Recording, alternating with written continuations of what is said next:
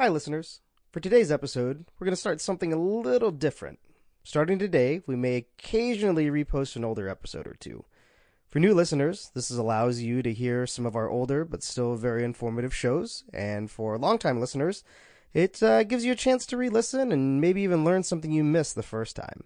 I learn something new every time I listen to this show with Lee Grimes from Koni. It's full of great tips and setup tweaks for shocks, and Lee's just such a great person to be around and learn from. We hope you enjoy. When, but when it's right, man, it really Oh. it does. It does Oh, it, does, feel it good. feels awesome, doesn't it? absolutely. I think I only got it right like twice this weekend.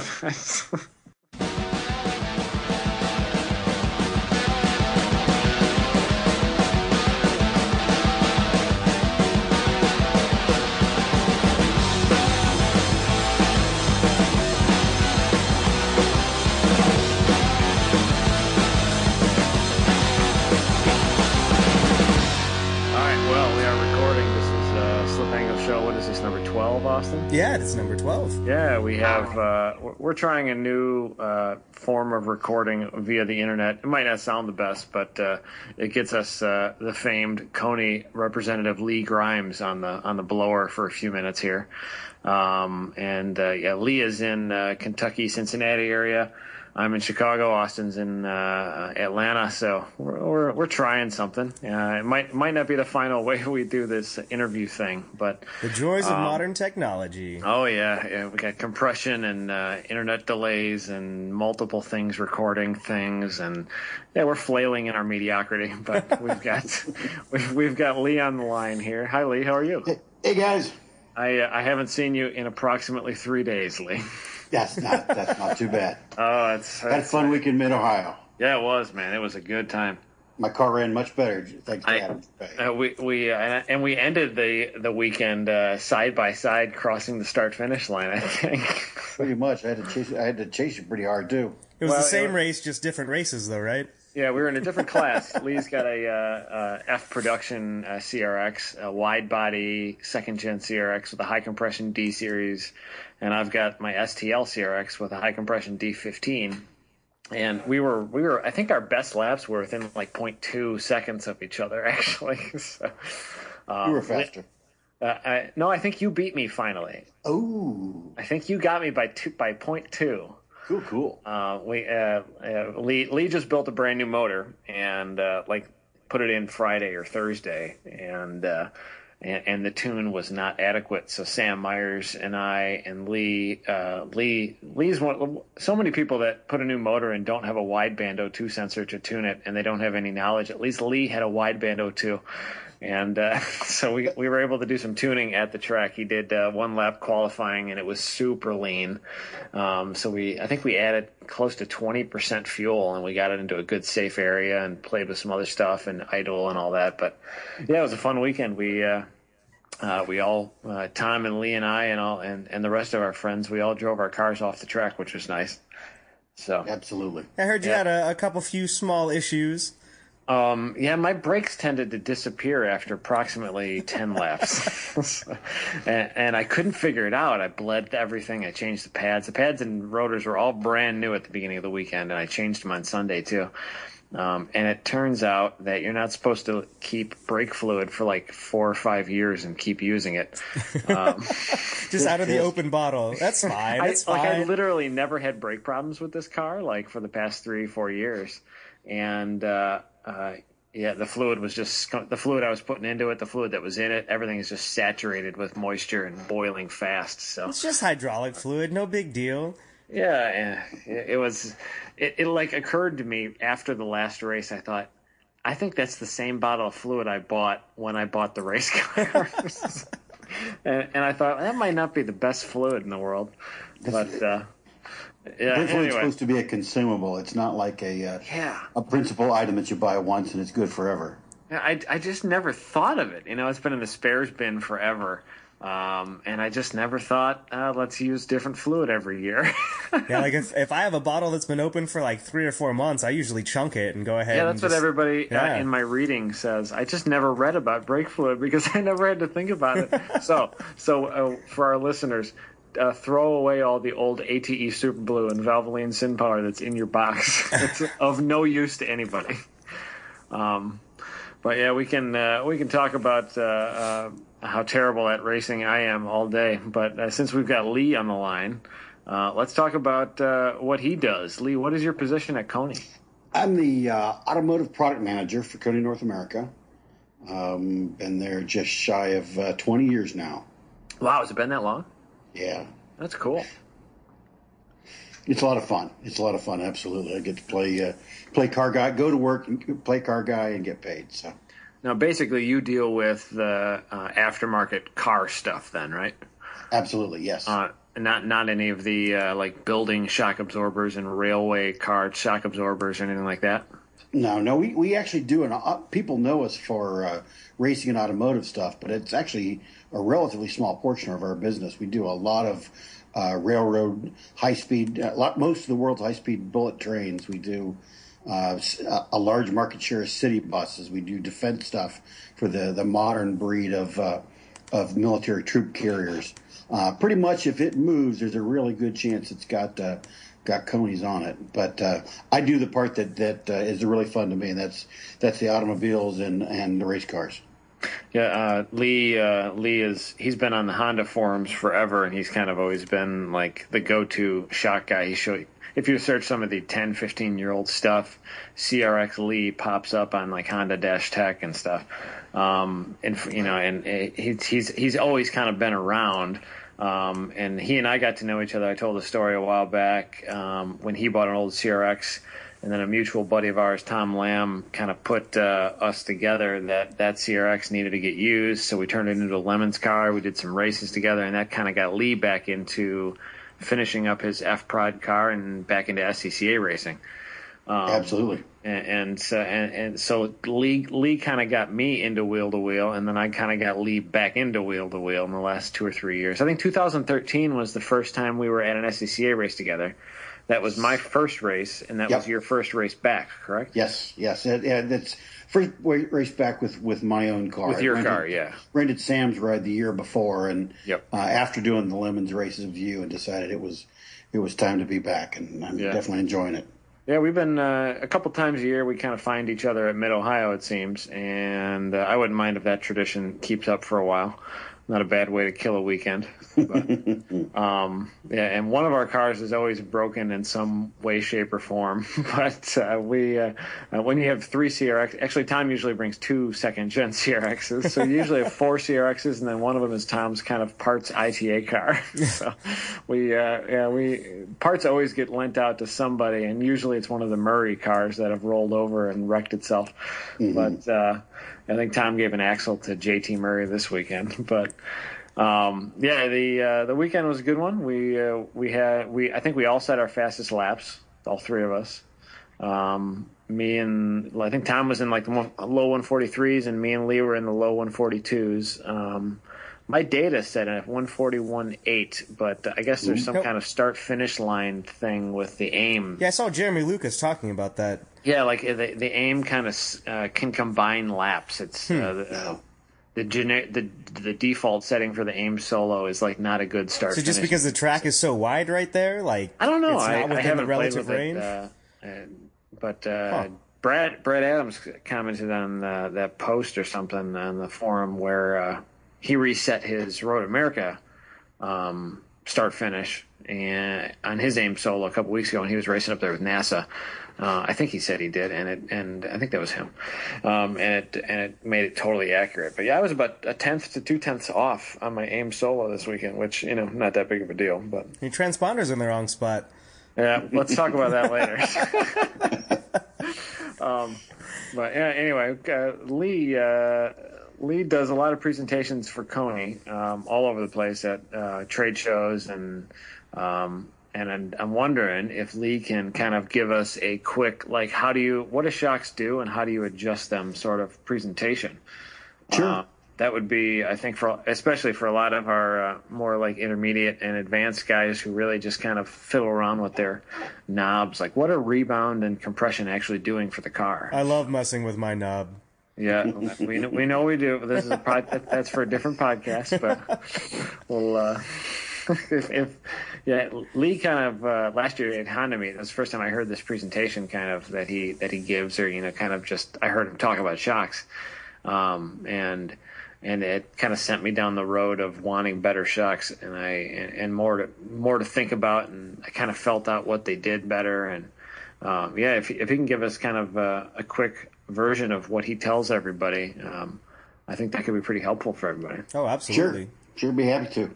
I guess one of the first things that, that hits me is that that a lot of people treat shocks or shock adjustment that kind of stuff as a lot of smoke and mirrors and and and really difficult stuff. And and I, I don't think it it whether people are trying to specifically make it like that or or just because they don't understand.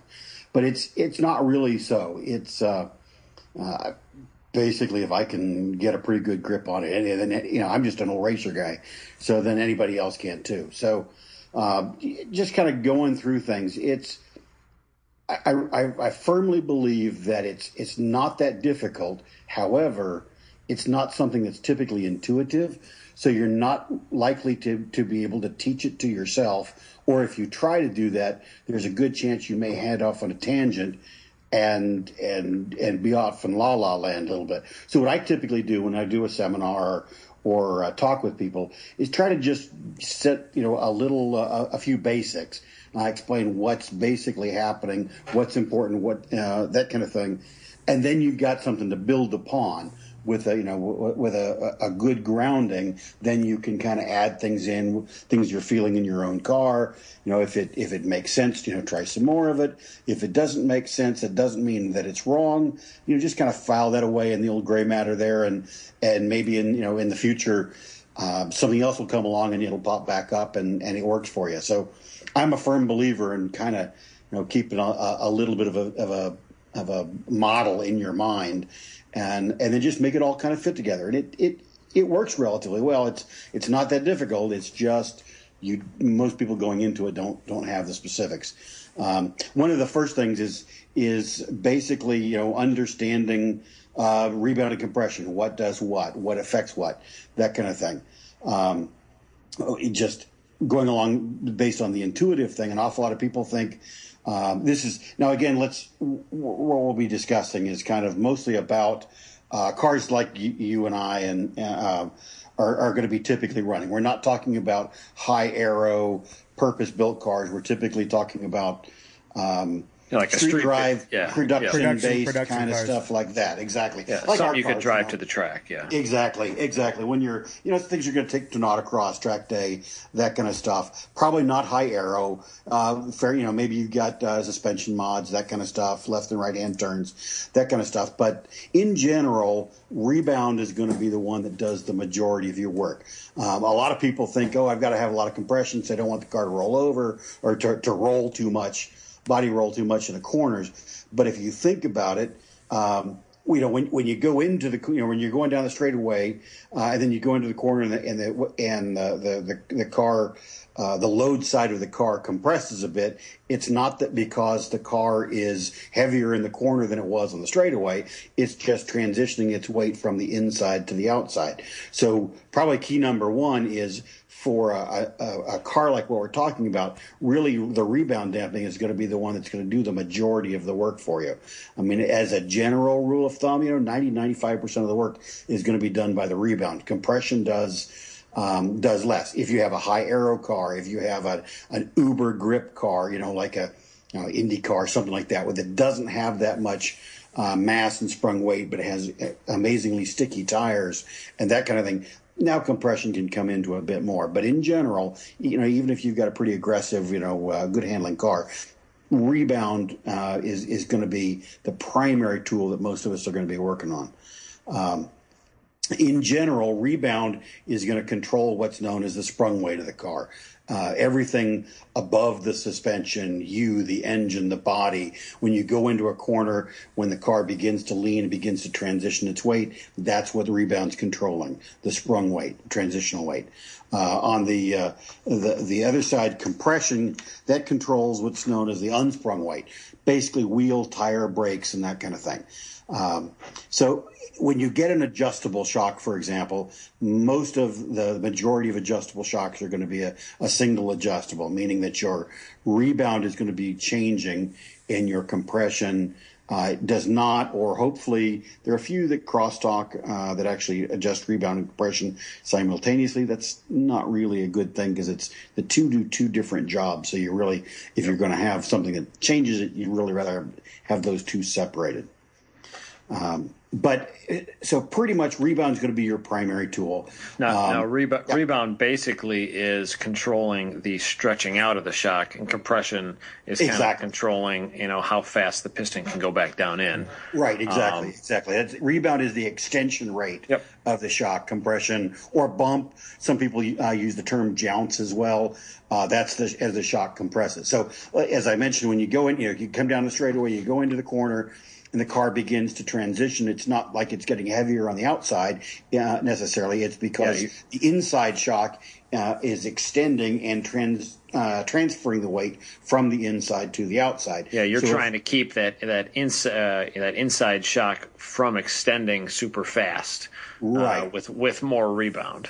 Right. Yeah, yeah. I mean, you're not going to be able to stop physics. Uh, there yep. is going to be some weight transfer, but if you can help control that rate, uh, not let it go too fast or not let it go too slow. If you can control that weight, then you can help uh, with the balance of the car. Yeah. So uh, with, with, that, generally, um, that's going to be your your your primary tool. If you've got a double adjustable or a compression adjustable shock, um, that that you can do to help control, like I said, the the unsprung weight. Its job is mostly to hold the tire to the ground. You're looking to optimize the, the grip potential between the surface, whether you have a bumpy surface or a, a really smooth, grippy surface, and the grip potential of the tire, sticky tire or, or more of a street based tire. You're trying to optimize the mechanical grip of the tire to the surface by holding the tire to the ground. So, uh, I guess when people get maybe step up and get a double adjustable shock, uh, they they may do a little bit of tail chasing. Which one do I turn? Is this a rebound situation or a compression situation? Ultimately, I, I kind of had that situation this that, weekend. Uh, does that sound familiar? Ultimately, if if you can kind of separate the thing. Um, use your rebound to control the ba- the the balance of the car. Really, it's more than the balance. Um, yeah, basically, uh, gr- uh, what I was going on this weekend was uh, last week. Greg said that you had told him that compression um, adds grip until it doesn't, um, and uh, yeah, that was kind of how I uh, thought about compression because uh, because it starts making the car bounce more and stuff. But right, right. Um, yeah, that was kind of a good way for me to wrap my head around compression. And then, and then you also talked uh, to me. I, I, I told you, uh, told you I was having some skittering issues, kind of. And there's a couple rough braking zones at Mid Ohio, and the car felt like it was kind of dancing and like, um, it, and, and you said drop compression a little bit because uh, it's it's hitting one bump and then it's hitting another and kind of dancing over uh, because the car is kind of jacking itself up, you know. Um, right. And I, I dropped compression two clicks out of, uh, I think, 11. Um, and uh, it was my first weekend on Koni 3011s. Um, and uh, yeah, no more skittering. Um, I think I, I think I do want to bump it back up one. Uh, there's that's a giant difference on those shocks uh, per click. Um, but yeah, I think I was pretty close to the ballpark with the, the, settings that you recommended to me, which is pretty soft on compression and pretty soft on rebound. I upped the rebound in the rear slowly over the weekend, but anyway, so we're talking about general uh, shock settings and, and compression and uh, and what it does. So. Now, for someone yeah. that has a like a single adjustable shock right now, mm-hmm. uh, wanting to go to a double adjustable shock, um, you know, what's the, I guess, the best advice as far as where to start the tuning process going to a double adjustable from a single adjustable?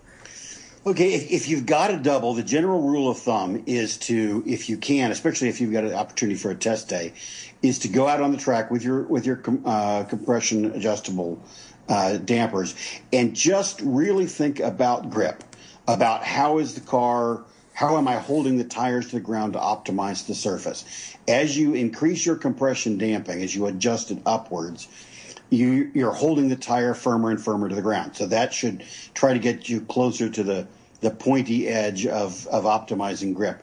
Uh, and if you just simply drive around thinking about what like where's the worst bump on the track? What is the, the, the tire doing?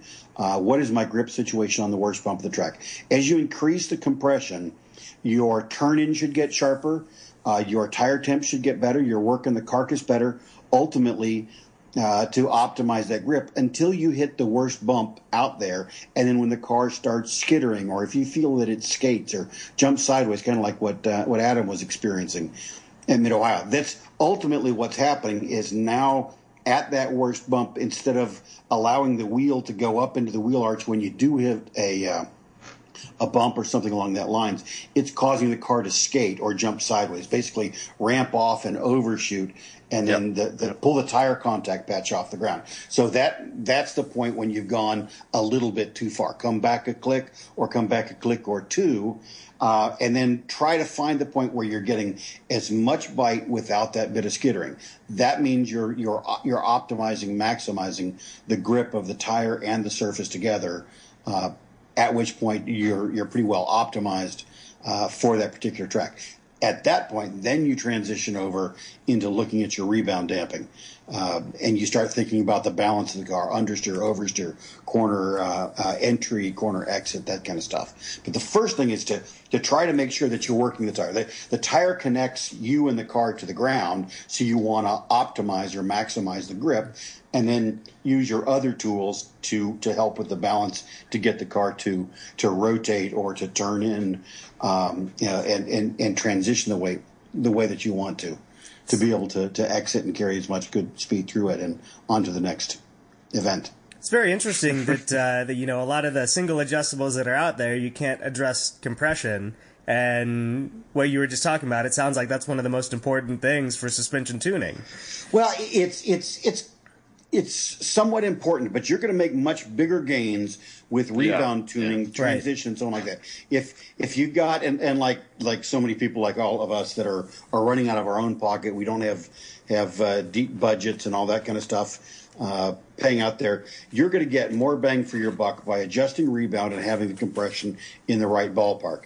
Um, I don't want to say specifically you'll get uh, multiple seconds, although you may very likely uh, do so with rebound, whereas compression, you're really, uh, you know, tenths of a second kind of a scenario. Um, you're really, it's a fine tuned kind of kind of situation where you're trying to optimize, you know, optimize the grip that you got without overstepping that point. But really, the balance of the car is really going to have a greater and the rebound, of the transitional body motion control, that's really where the, the, the greatest gains are going to be had. My my, uh, my car going from uh, uh, single adjust race valved yellow shocks, which um, I mean, if my if my buddy Mike hadn't given me a deal on these uh, Koni double adjustables that I just got, I would I would run those Koni yellows pretty much indefinitely. I could almost run the same pace. Uh, I had almost no complaints with them. Um, the compression was right kind of where I wanted it. Um, the only thing I didn't like it was if I bombed a curb, it did upset the car a little bit more. Um, and, and, that's you know that's more of kind of like the fine tuning of like each track and uh, but yeah rebound adjust is kind of what does especially in a crx kind of like what does uh, uh, everything um, trying to get the rear end to rotate just right um, and not have uh, any kind of uh, plowing or anything. Um, that uh, yeah, the double adjustable didn't add much to me at Mid Ohio. I did like how how the Koni 3011 took uh, the bump at turn one if you if you got onto the curb.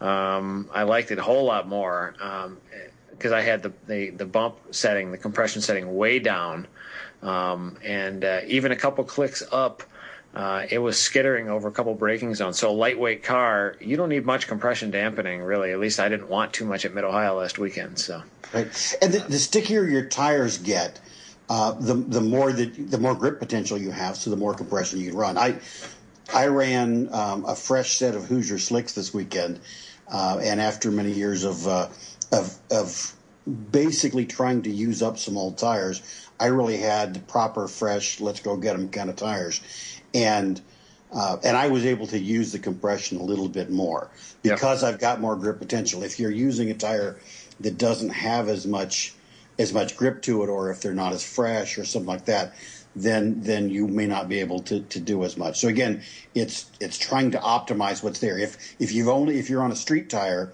and it's only got so much grip potential, you may not you know you may not be able to to get as much out of compression adjustable damper as you do with something super sticky. Um, and then I, I mentioned aero earlier.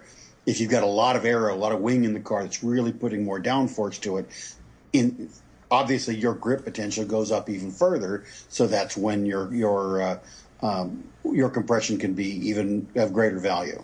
Now, how do spring rates come into the equation? I know this past week on one of the Facebook groups that Adam and I are part of, spring rates kind of came up as a, a big discussion, I guess, um, as far as setting a car up and, and preference and things like that. Sure, that's that's definitely going to play a role. Uh, spring, I mean, effectively, springs carry the weight of the vehicle, and for a given input, it's going to establish uh, how much uh, suspension motion you're going to get. Whether you're hitting a bump, whether you're hitting a, a, a, dip or something like that, or whether you're you're banging off a, a berm, for example. Uh, that's going to generally have a lot to do with how much overall suspension motion you've got. Uh, think about the uh, the shock absorber being more. It doesn't carry the weight of the vehicle like this, the uh, spring does. Think of it more of as a timing device. Uh, spring says for for this energy input, we need one one and a half inches of suspension motion. The shock is going to say uh, we need X amount of time for this motion to occur. You don't typically want to lock the car down and not let it move. You just want to control it or control how long it takes for that suspension action to occur. Uh, and, and because a suspension is constantly moving, uh, it may be that this, you know, this first energy may not fully work its way out before the next energy is in there. So you've got a lot of things moving, you know, back and forth and happening simultaneously. But the, the, the, the shock itself is going to, to smooth that out and, and help with the, the, the grip optimization and the balance and transition of the vehicle, whether it's, again, understeer, oversteer, that kind of stuff. And you can also play a lot of role in, in what the car is doing where in the corner as well by by playing with that. So the spring rate is definitely going to have a uh, have a role. As you increase your spring rate, you need more, uh, which carries the, the the, the transitional or the sprung weight. You need more damp rebound damping force to control that motion. Now it's it's a nonlinear uh, uh, relationship. So if you double the spring rate, you may only need to increase your your rebound damping by 20, 25% or something like that. So it doesn't mean, you know, if you quadruple the spring rate, you got to quadruple your damping force. That's that's not exactly the case. But you do need more force to control that. And that way ultimately uh, when you when you hit an energy, I think we've all probably at some point driven a car with really bad shocks. Maybe it was when you were a teenager or something like that. Um, and you, you hit a bump and the car just oscillates, just sets up a big wave, and you get multiple waves. It may make take two or three or four oscillations uh, for the car to settle back down. That's the car just screaming, begging for more rebound damping. I mean, ideally, you generally want one good, clean oscillation wave down, up, level out. If the car is is is continuing to oscillate and kind of looking like Pac-Man going wah wah wah wah, you know, then then it's it's begging for more rebound. On the other hand, you don't want to have too much rebound, over damp the situation, at which point the car is, is not able to do uh, the complete even wave.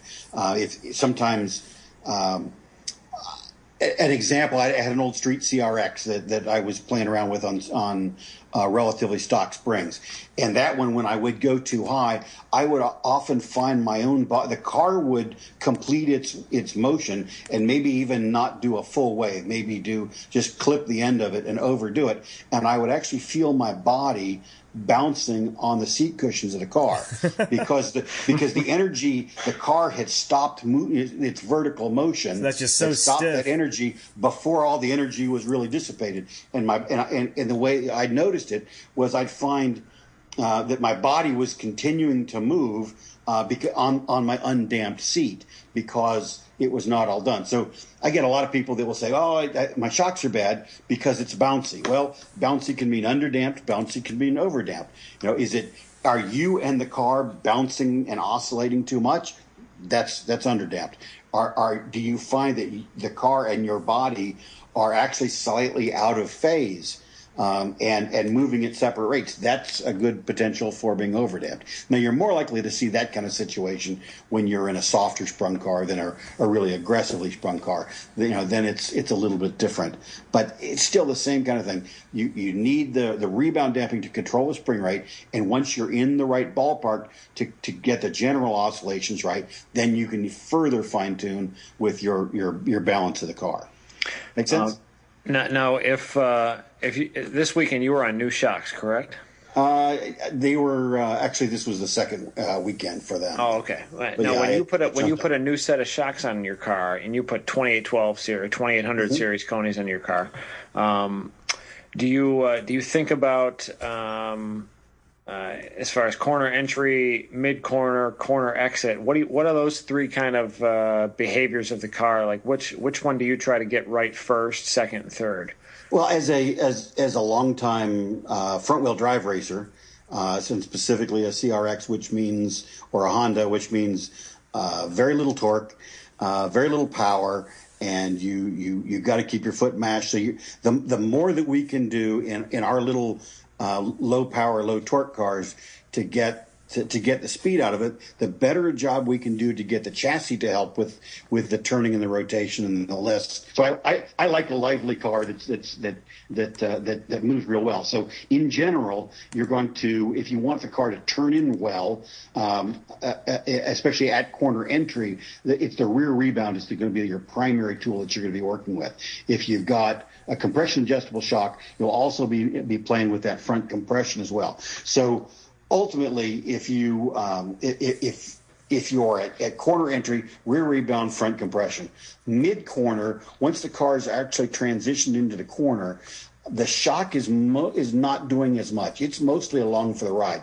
The uh, mid corner scenario is going to be a little bit more is going to be more primarily springs and sway bars, uh, t- t- affecting your balance. And then a corner exit situation is going to be uh, often your front rebound is going to have a lot of play with it, and depending upon whether your front drive or rear drive, uh, your your uh, front or rear compression uh, can play a, a good sized role in that as well. So, so what I typically try to do is is get people to understand this is what it, uh, this is what compression does. This is what rebound does.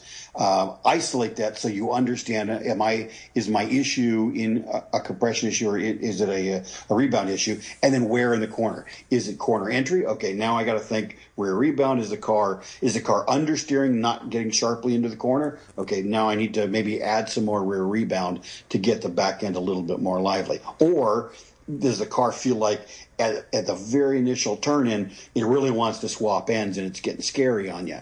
Uh, at that point, maybe you'd soften the rear rebound a little bit. So you can use that to kind of keep some balance in the chassis. And then, the, the, again, the more you can do the chassis, the less steering wheel that you've got in it, the less slide you've got in the tire, the uh, the less uh, your CV axles, you know, uh, CV joints in the axles are are bound up. So the more you can keep your foot in the throttle and uh, and putting the power to the ground. Yeah, the, uh, driving the little CRX is all I think about is rotation and getting the uh, the steering wheel straight ish again. so, I, so, I, don't think I don't think my uh, my general understanding of how to drive a car uh, nowadays translates to the Miata buddies. but um, and when you're talking about front wheel drive versus rear wheel drive. Uh, uh, have you ever uh, spent much time tuning rear wheel drive cars on Trackley? Yeah, a, a, bit, a bit. Most of my time personally has been has been uh, flogging around in in front drive cars, but rear drive cars are, are definitely going to uh, have have similar um, similar adjustments, that kind of stuff. Uh, I, I've had some people say, "Oh, this is." Um, this is going to be a front drive car. It's a completely different animal. I, I don't know that I necessarily fully agree with it. There are a few specific rules about not lifting and so on like that, but yep. uh, I don't think so. I've I've had the opportunity to race uh, some a couple of different generations of RX-7. Um, I've uh, done, done some Corvairs and that stuff of of my own cars, and then helped a number of other people. So it's it's it's still generally similar. They're just know, uh, there's some nuances and some differences, but it's not. I don't feel like it's that radically different. Yeah, the the only car that I've really driven rear wheel drive on track in anger was the K Miata last year, and it was just mm-hmm. on some some some basic uh, street shocks. I think they were just regular Koni yellows and like 450, yeah, Koni, 350 Koni ground springs. control setup, I think. Yeah, it uh, it it wasn't obviously optimal, but uh, it all it seemed it seemed like I I would do everything kind of the same. I would just uh, I would just kind of steer a little differently. Um, uh, and I felt like I was running pretty good. I think I got well into the 140s at Gingerman and on my first time in it. Um, but uh, good car. yeah, the it seemed it seems like from what I read, the you know the rear the front wheel drive guys put a big rear sway bar on, and the rear wheel drive guys put a big front sway bar on. Um, and I, I would imagine that's more about just getting the actual drive tires to to stick better, but uh, and rotation. But I I don't know. I, that, that might just I might be totally wrong there, but. Um, yeah, the overall driving experience seemed eh, kind of similar. A lot of people think, "Oh, I drive rear-wheel drive cars. I drive front-wheel drive cars. I can't do the other one." It kind of seems like if you can do one, you can do the other. It's just a matter of working your way up to it. Right. Yeah. I, I, I think it's more about. I mean, obviously, you, it helps if your head's in the right position, but uh, um, I, I think a good, smooth, solid driver with good lines is going to be able to drive just about anything. If you got a, a, a decent feel for balance and you can can tell what the car's doing, um, then I don't think it really matters which end is is is doing the pushing or pulling that much necessarily. Yeah, there there's some some innuendos, but a well-rounded driver, I think, is going to be able to tune into it. It's it's not a cats and dogs thing, as at least as far as I'm concerned. Yeah, I uh, uh, I kind of agree there. Uh, and we we get a lot of people that say, "Oh, I want an instructor that has the same kind of car as mine," um, and realistically, I don't think that matters a whole heck of a lot, especially when you're instructing a, a fresh beginner. But Right, right. um, yeah, Yeah, the. Uh, uh, the, usually the only commonality is that the instructor and the beginner probably don't know how to adjust their shocks all that well. but No, I have noticed that for me, you know, going between rear wheel drive and front wheel drive, the, the biggest difference is what happens when the, the rear end of the car comes loose. What do you do? Uh, that's kind of the, the biggest difference that I've really seen. Um, and really, if you're a decent driver, have a good feel, like Lee was talking about, and good anticipation of what's going to happen with the car, just being more tuned in. Uh, I really, unless you're looking at extreme horsepower in one chassis or another, it's really not a huge, huge difference in the whole scheme of things. yeah, Right, right. Yeah, I I, uh, I had the opportunity to race a uh, a first generation RX-7 with a welded diff, uh, and that was another one where where where you didn't want to make big throttle angle changes uh, when you were when you were well into the corner, and you had to it. It, it didn't have that much power, but it paid for smoothness because if you if you lifted out of the power when the car was loaded up, it was going to want to you know swap ends for you definitely. So I, I think it's more a feel and smoothness thing than than Yeah. really uh, hugely that different. You know, uh, a different animal. What uh, what kind of stuff do, do you typically struggle with nowadays that you're you're fighting for? Um, are you fighting to be more smooth with your car? Are you do you fight your braking zones? Do you uh, what kind of stuff do you do you work on after having raced for like 25 years? Yeah, I uh, I was thinking about the other day. I did my first driving schools in 1988. Uh, I guess I guess my my biggest issue really has been has been consistent seat time, because um, I, I often call myself the the uh, the poster child for life getting in the way of motorsports. Um, my big thing is is just is just having enough seat time and being fresh and having the confidence and so on like that. When I was out at Mid Ohio this weekend, I was I had driven the car uh, twice this season, but it had been a couple of months. Uh, and and when I so when I I had the 2812s on the car, I put in what I would consider a relatively a good conservative uh, setup with fresh tires and so on like that. And as I was building session by session, I was adjusting the shocks, adding mostly I was adding front bump and rear rebound because uh, the the first the first real session, the uh, Saturday afternoon race, uh, the car the car was was just as rock solid. At the back end never tried to jump out, but I could definitely feel that by by halfway through the race, it just the front end was was starting to push into understeer. And and for those of us who who do really enjoy a front drive car, there's there's not much worse than an understeering front wheel drive car because you know you've you've got to you've got to lift further, you got to dial in more wheel, it's sliding more, so you can't get to the power when you need to. And since we've got so so limited power and torque to begin with, it just feels very wrong. So I, I think I probably went up um, a total of four four or more clicks over the over the uh, the weekend, and even after um, Sunday's race, which uh, was I was pretty successful and the car felt pretty good, I was ready for another turn of rebound in there. So it's again, it's it's it's making you the car. I never got. To, I was watching my in-car footage. I never saw. I never had the car get a real big zinging wow twitch that you know it, it feels like it's it's going to jump up from underneath you. So I need to keep moving up there. I think I may be uh, uh, not too far from maybe looking at. Uh, um, at, at adding a bit more spring. I'm definitely looking at uh, at adding more sway bar to the car. Uh, so the, the, shock absorbers are going to be a fine tune adjustment. Um, if you find that you're at the top of the adjustment range or or at the bottom, that's that's telling you that you're if you're either totally you know trying to stop the car from moving, maybe some of the other tools upstream of the car, maybe more spring rate, something like that would be would be helpful. Um, or like for example on compression damping, especially compression damping. Um, some people, if, if you find yourself at the very top of the adjustment range, that means you're trying to, and the car's getting better and better, you're trying to hold the car up with the compression damping. So it's really saying, hey, give us some more spring right there.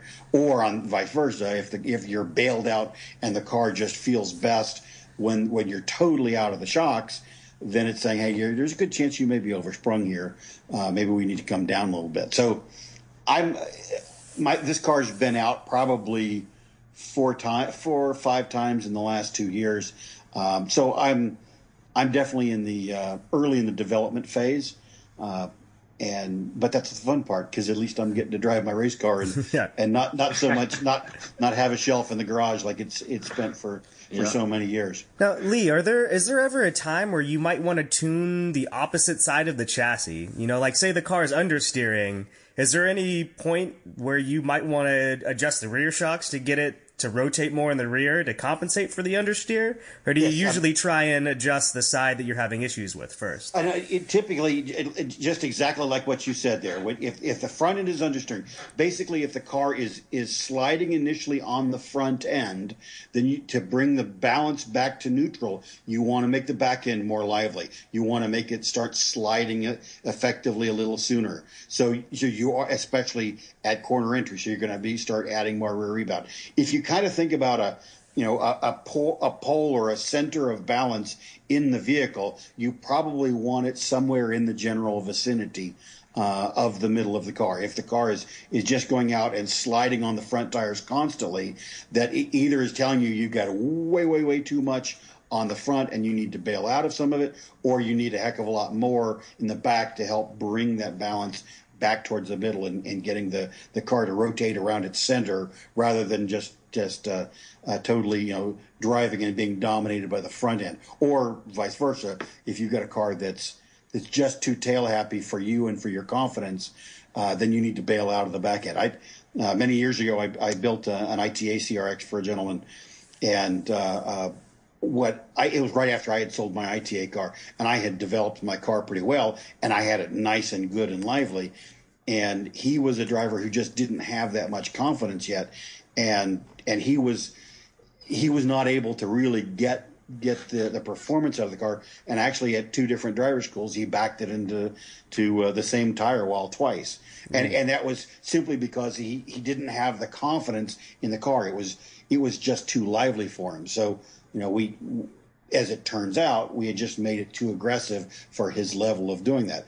I, I jumped in the car. I actually ended up buying the car from him, and I thought, hey, you know, this is there's nothing wrong with this car. The thing that I had forgotten is as I developed my prior car that I used as a basis to uh, to, to build this one, I had also developed my driver and my preferences. Uh, so I didn't do him any any favors there. So I, I, definitely believe, you know, as as racers and, and someone like that, we sometimes it's easy to have a bit of a herd mentality and say, you know, well if it, this is so and so is the fast guy, if I can just simply set my car up like him, then uh, uh, then it's you know then I'll be fast like him. And and the answer is if your driver is not confident in what the rig is, uh, then it's it's not going to be doing anybody any favors. Yeah, the it really took me like a year and a half, two years to kind of get used to the just the tail happy nature of the short little CRX. Um, going coming from a hatchback that's like six or eight inches longer, you know, um, same suspension geometry and same weight basically, and uh, it just took me a while. Like I thought the first weekend, I thought I hate this car. This thing's gonna kill me. I hate this car so much. Um, and now I can't even imagine driving it differently. But it takes time. It takes a lot mm-hmm. of time. Right. Um, right. It it uh, and, and, you can go just about as fast on uh, one setup or the other if you know it might not be the pointy end of the car, but you can you can get in the ballpark with you know with the car pushing a little bit if uh, you know if you are confident with it and can keep it out of the wall. You know it might not be the optimal fastest setup, but it's better than crashing the car. Absolutely. I, I think that's that's really a big thing is that is getting the driver the driver's got to have confidence that the car is going to deliver what he needs when he needs it. You know, when when you go hammering into turn one in mid Ohio, you got to believe that it's going to stick for you. and and and if you don't, uh, you may you know you may do a you know a hesitation lift halfway through the corner, uh, and that's, that's, a that's really bad, bad thing. that's bad. yes, absolutely. Were, were you uh, behind me at all this weekend when that happened? no, no, I, I, I, was not. I was oh. not. You're too fast for me. And, but uh, yeah, on Saturday I had uh, Saturday in qualifying. No, the Saturday race, qualifying had a little bit of a tank slapper coming out of one. Uh, because I entered, uh, but in the race I entered the turn like mid track because I was passing another STL car, and he backed off late, uh, and I couldn't. I, I, tried to scare him, you know, entering turn one, and I thought he'd back off and I could slot over and then turn in, um, and but I just entered it wrong, and I I got on the gas and that probably saved it. Um, but I had that thing. I had the car from grass to grass. The back end of the car was in the right grass and the left grass and the right grass, and I thought, oh my! I mean, I'm probably going. What do you think? Like 80, 90 miles an hour there? Yeah, easily. Um, it, like well into fourth gear, and I thought this is going to end so badly. but yeah, you got to do you got to do that particular turn right. If you want to talk about turn one, I have some stories now. yeah, when, but when it's right, man, it really oh. it does it does. Oh, it, does, feel it feels awesome, doesn't it? Absolutely. I, I, think I only got it right like twice this weekend. I felt I I had other areas of the track that I was working on. I I, uh, I felt like I was actually doing well. I the, the car was feeling good and balanced and and never nervous, but but the answer was if it if it was ever there, don't you ever give the the least bit of a lift. Just use keep yeah. your foot matted and use every bit of the track out that that, that they'll give you, and, and, and then maybe some. just a little bit more. yeah. yeah I'm really starting to like turn one, but it, it, took it took several years for me to like turn one. well, I, when I, when I first did my first uh, dr- uh, driving school, it was in Mid Ohio, 1988 in an ITC Renault Encore. Um, and it was, and I remember like my second or third lap, I went through one and I lifted. I, I, lifted and it, it spun around and I mean it was turned totally 90 degrees to the track and you know again in, in all of this this second I I this split second I'm sitting there and all I could think of was all my life I wanted to drive race cars I'm an idiot. I shouldn't have done this. I'm not capable of doing this thing. um, I, I've, I've, totally lost it. And then, I mean, this is in like probably half of a second or something like that. I'm totally done. And and then I see the car coming at me. It's like, oh, he's going to T-bone me now. And then I swear I saw his eyes get big and he spins. It gives me just enough time to get the heck out of there and then and then go back and realize, okay, now just get it back together. You know, get, get cool off get your head together. I firmly believe that the, the time that you're most likely to make a mistake is right after you just made a big mistake. You yeah. know, so so just get your head back in the game and things worked out. And I, I I don't knock wood. I don't don't know that I've I've really truly spun in one before, uh, or since that that point. But again, you, you know, you've you've just got to know the the, the specifics. You, in a front drive car, you don't lift. If you if it gets if the car gets gets a little bit tail happy, you just you know you you, you mat it and you, you make the back end is going to follow the front end. So if if you make the front end go faster, the back end will follow you. Uh, in uh, at the start of uh, the first race Saturday, I think you were behind me, and uh, I think you were like two or three cars back, mm-hmm. and I lifted in uh, that would be what turn turn two at the top of the hill. Um, I, I, uh, I lifted and the, the the lead car lifted as well um, for some reason, and he spun, and I almost spun. But uh, Mhm. yeah, lift, was- lift, lifting anywhere in a in a CRX is you probably should just always keep your foot to the to the floor on the gas pedal. I, I was first car behind you for that, Yeah. and I got a really good view. And I remember thinking about the third of the way through the corner, don't hit at him. but the, Well- the, Miata, the Miata ahead of us, he Yeah. did the full spin, and I swear you were so busy grabbing it that that that you you pulled out of it, caught it, and got the heck out of there really nicely when when he did the full loop. But I- I there was a saved it, moment there uh, I was some- wondering that I was going to have to. Uh, to, to thread the needle between two spun cars there, so good that was catch. the yeah that was the the leader or the not the leader the uh, the pole sitter for the for that race. And yeah he spun right as I was spinning. I'm sideways thinking uh, if we both stop here this is gonna be really bad. I was uh, I was one car behind him and Lee's behind me. So, yeah that was uh that, that was an interesting race because my brakes went to the floor. Um and uh, uh yeah my That's brakes what you're supposed to take turn one, man. It's perfect. It was just What's saying that? go faster. No brakes. Well, that's the that's the problem. You do have to slow down a little bit once in a while. Yeah, they went to the floor in that turn like ten laps later, and I uh, I went off into the sand a little bit, but not too bad. Not as bad as Saturday. Um, but yeah, I never got stuck, and I always finished the races this weekend. So Actually, I was uh, four or five cars behind you on, on Saturday's dust. the uh, when I In went turn uh, two, yeah. When I went deep off track Yes. at the bottom of the hill. Uh, I, you were you were pulling out. You were you were back on track, so I didn't see you. Oh, okay, okay, I, I just yeah. saw the dust everywhere, and That that was an interesting one. I was I was battling this blue T4 RX8, um, and uh, or maybe maybe we're oh yeah I'm thinking no Saturday Saturday I, I went at the top of the hill I, I guess got stuck in the sand. Oh, yeah Sunday I went off at the bottom of the hill, and at the end of the long straightaway. On yeah on Saturday my brakes just went to the floor and I just somehow got it turned enough and got a little bit into the sand and kept going, but. Um, yeah, Sunday I had a pretty big off. Do they? Which one's China Beach? Is that the one at the bottom of the hill? at the end of the straight, yeah. at the end of the big straightaway. Right, Yep. right. That was uh, that was interesting. This T, the, I had qualified badly after uh, my brakes went Sunday morning, um, and that race wasn't based on fast time. It was based on finishing position. So I was like, I went from the third fastest to like the third lastest. Um, and because I just I went off deep because my brakes went out and I just drove around for a couple laps, so I like finished you know probably tenth from the end, but um, so I was battling with a bunch of T4 cars, and this blue RX-8 didn't seem a whole lot of. Uh, it didn't seem to have a whole lot of awareness. Um, he moved over on me in the kink in the big straightaway. Uh, I was door to door with him. He probably just glanced over and saw nothing because my car was lower and shorter than him. But he he moves over towards the apex, kind of in the kink, you know. Uh, the, the big straightaway mid Ohio, uh, you, I kind of shift to fifth right around where it kind of bends to the right just a little bit.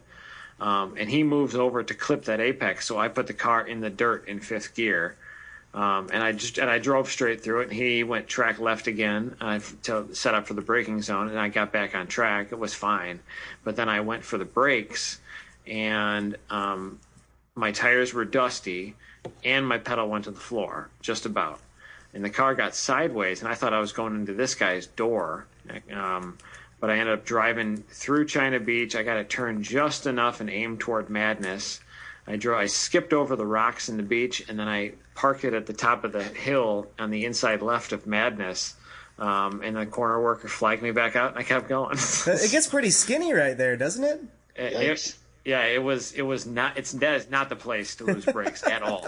Sounds like Mr. Mr. Toad's wild ride there. I, I was well. I mean, you're well into fifth gear. I, I got a four nine, but I'm like most of the way through fifth gear, and I go for the brakes, and the car instantly went sideways just a little bit, like 15 degrees. I think because I had a lot more dirt on the passenger side tires. You know, um, I, I remember looking in the mirror as I hit the grass, and I was kicking up dirt, so it's pretty dusty there. Um, and uh, Bruce Bannister, another STL guy, uh, he, he came up to me after that race. He was in a Miata right behind me, and he said, "I couldn't believe the car kept going straight because you were kicking up so much dust." But uh, I got on the brakes and the car goes a little bit sideways, but the pedal was almost gone. I was almost out of fluid and it wasn't stopping real well. And then RX8 goes to turn in and I'm approaching him really, really hard and fast. And so I cut the wheel. I can hardly remember it. I think this all happened in the same lap. I don't even remember but um, I, I wish this is like the one incident I wish I had in car for lately. Um, I didn't have a camera in the car, but I remember cutting back to the right and like kicking the car sideways, and it kind of just floated off to the grass, straightened out, like skipped over the beach, and I just went straight up the hill. Um, I got it turned just enough where I didn't hit the wall, because uh, if you go straight off, you you will hit a wall mm-hmm. eventually. But uh, yeah, it was it was as lucky as they get, and it was it was terrifying. I never ever want to lose brakes again. I'm just I'm so done with brakes that I'm going I'm going full tilt with brakes. They're already on the way. So, and I've got fresh fluid in the garage already. that's that's definitely working one of the things I was working on is is now that I'm getting back to racing is trying to to to to use to brake late enough, use enough of the brakes, get off them, uh, and so on like that. I, I uh, I definitely feel like that that's an area that I need to to uh, to make improvements on. I think I made some headway over the weekend, but again, seat time is one of those things that's really gonna gonna get you the right feel and make sure you're using enough in the right places and for a short enough time. Yeah, I feel like I was really struggling with kind of like being smooth and not uh, over driving the car this weekend because it was my first weekend back to Mid Ohio in a year, eight months or whatever. Uh, but I'm kind of looking forward to hopefully going to the uh, the OVR fall sprints in October. Absolutely. Um, but uh, I just want to get more and more seat time at Mid Ohio. Uh, hopefully, with the anticipation of running the uh, the runoffs there next year. But what a fun track, man! I just love that track, and it ne- it gave me uh, it gave me such a smile every time to see to pull in and see you heading off to impound because you made it through the race and your car was running solid and yeah, it was uh, it was a fun weekend, man. I uh, I appreciate the help with the uh, with the shock tuning and the. Uh, uh, I I, uh, I always like seeing you drag Sam Myers with too, so we can hang out. so, yeah, it was a fun weekend, man. Absolutely. If if I could spend every weekend that way, that wouldn't be a bad life. But got to go swim in the water park with with my one year old and we went uh, we ate too much food and drove around and then I hung out with Lee and Tom and Sam and uh, it was it was a fun weekend. But, um, anyway, we want to uh, we want to go over anything else with uh, with with shocks, or we want to deal with that next time when we have Lee on. Uh, we should probably leave some stuff for next time too. Yeah, because I yeah. definitely I'd love to have Lee back if he'll uh, if he's willing to. I'm, I'm happy to anytime. Hang on to that microphone. We got to figure out a better way to do this. Uh, we got we got to get you back on for round two. We can't have Greg and me on every week. oh, Greg, Greg's a great guy. I, I, could talk to I could talk to Greg until uh, until the house burned down. um, yeah, I appreciate you coming on, Lee. How long are we into this one for, Austin? Uh, about fifty-eight minutes. Wow, we we did a whole podcast. Yeah, yeah. So, all right, man. Um, we uh, you got any anything else you want to add, Lee? Uh, not particularly, other than uh, you know, thanks for the opportunity and again, like I said on the on the shock stuff, it's not that difficult. It, it really isn't. It's not smoke and mirrors and magic pixie dust. It's it's just having the basics, starting to understand it, and getting the feel of what your car's doing, where it's doing it, and and you can figure it out. And if you don't, just just ask questions. That's it's one of the more fun parts of my job is is helping helping people tune their cars. Awesome. How uh, how can people uh, find Koni? What's the best place to buy or look up Koni stuff? Well, our uh, our website's www.koni-na.com. That's the North American site. If you go to koni.com, that'll take to, to the European site, which is a little different flavor. Sometimes the applications are different. So if you can, try to stick with koni-na.com. Uh, our tech line is available um, at 8 to 5 Eastern Time, um, email or by, via email. Just let us know. Uh, we're, we're happy to, uh, to help anybody and everybody. Awesome. We appreciate it, man. Thanks for coming on the show, dude. Thanks, guys. Um, and we'll uh, we'll talk to you soon. Austin, uh, you want to tell everybody where they can find us and all that stuff? Yeah. Uh, if you like the show, share with a friend. You can find us at facebook.com slash slipangle show. It also helps a lot if you leave us some reviews and ratings on iTunes. So you can subscribe through there. You can subscribe through Stitcher. That's probably about it. Cool. That's awesome, man. We, uh, if the audio quality is halfway decent, uh, uh, don't complain too much, everybody. but I'm sure Austin will do his, his bang up job of making it sound acceptable. I'll try to. I yeah, think we- uh, I think it's going to turn out all right, actually.